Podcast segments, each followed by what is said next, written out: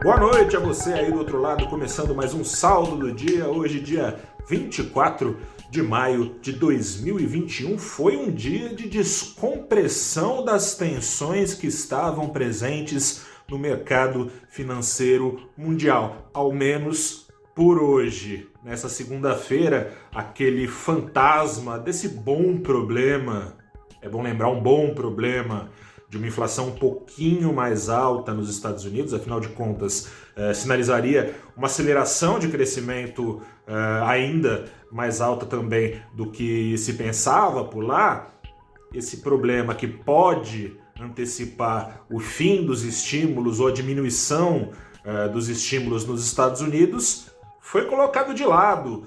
Bitcoin que derretia também com esse problema, Bitcoin que se beneficiou tanto é, das injeções monetárias do Fed desde março de 2020, disparou quase 20%, é, subia isso em 24 horas até por volta de umas 5 e pouco da tarde aqui no Brasil. Da mesma forma, outro ralo por onde escorreu essa chuva de dólares nesses meses a fio desde o começo da crise foi lá para cima, o setor de tecnologia nos Estados Unidos. Nas demais bolsas também foram para cima eh, as ações que mais caíam, em especial as ações ligadas também ao setor de tecnologia, em linha com essa descompressão da sensação de risco e movidos os ativos, então, sobretudo pela caça por pichinchas dos investidores, depois de tantos descontos uh, que foram dados ao longo dos últimos dias aqui no Brasil. Esse cenário foi extremado pelas ações do Banco Inter por aqui, subiu 24% o papel do Banco Inter, justamente no dia em que foi anunciado uh, que o banco se prepara, digital esse banco, então faz parte, bastante parte desse contexto.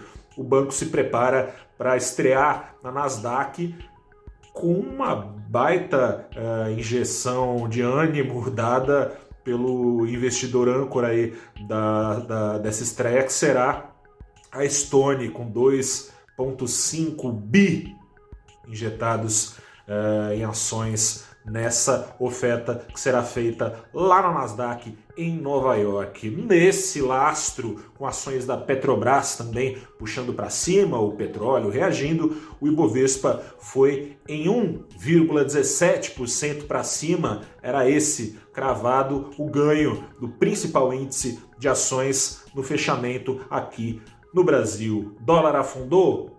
Caiu, mas não afundou. Caiu 0,5%. 54%, fechou o dia vendido no mercado à vista brasileiro por R$ 5,32. Por que, que não afundou? O Brasil não é uma ilha, está exposto aos, aos fluxos internacionais, mas tem a sua própria dinâmica que conteve a valorização do real, porque afinal de contas, se há preocupações que saíram uh, um pouco da frente nessa sessão, nutridas essas preocupações pelo exterior, o Brasil anda com as suas próprias pernas em termos de riscos. Um dos riscos presentes na sessão foi o risco inflacionário, como demonstrado pelas pontas mais curtas da curva futura de juros, esperando, quem sabe, uma Selic ainda mais alta do que se esperava, porque a inflação projetada eh, e refletida na pesquisa Focus toda segunda-feira, nesta segunda-feira, uma pesquisa feita pelo Banco Central com casas cerca de 100 casas de análise, bancos, instituições do mercado, essa projeção foi para cima para 5,5,24% em 12 meses, 0,01 ponto percentual abaixo do teto da meta perseguida em 12 meses para dezembro pelo Banco Central. Na ponta longa, fomos para cima também com as taxas da curva de juros, para 2029, 2030, 2031, enfim, de ponta a ponta foi dia de alta e na ponta longa, por causa dele que nunca deixou de habitar, mas que parecia meio de lado, o risco fiscal habitando mais fortemente os radares dos investidores, se mistura com risco sanitário, porque De acordo com matéria uh, do Globo, o governo já se prepara, ao contrário, e aliás, como foi no caso da segunda leva de auxílios, ao contrário do que dizia, uma nova leva de auxílios, então seriam prorrogados a partir de agosto, de novo, via PEC, de novo, dando um jeitinho para furar o teto de gastos, sem que embora a prática seja essa, legalmente o governo seja acusado de crime de responsabilidade. Jeitinho dado ou não, tornado legal ou não, representa maior endividamento do governo, que aumenta, na prática, em português claro, os riscos de calote na dívida e torna então maior o prêmio exigido por investidores para emprestar dinheiro para o governo comprando títulos do Tesouro Nacional. Além disso, a gente vê é, uma situação eleitoral antecipada, aumentando os riscos ou a sensação de risco entre os investidores de que descambe o governo para mais gastos. Tivemos no fim de semana de novo o presidente Jair Bolsonaro dando mostras de campanha eleitoral antecipada, antecipada pela entrada de do ex-presidente Luiz Inácio Lula da Silva é, no jogo político, que também é, não, na visão do mercado, é, também não preza exatamente pelas contas públicas em grande é, saúde. Então, essa polarização, palavrinha aí que você já deve estar cansado de ouvir, essa polarização no radar do mercado vai trazendo temores no caso mais prático de que o governo atual descambe para uma linha mais populista, o populismo também é outra palavrinha que você, se já não convive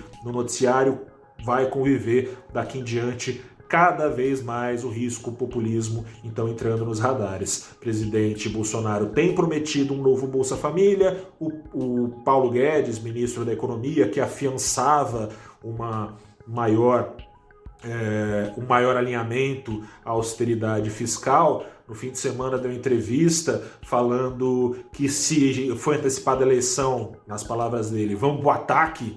Falou também Bolsa Família antecipado, mas ao mesmo tempo tem esse auxílio prorrogado que empurraria Bolsa Família que estaria planejado para agosto para Deus sabe quando. Então tá tudo muito complicado, tá tudo meio esquisito.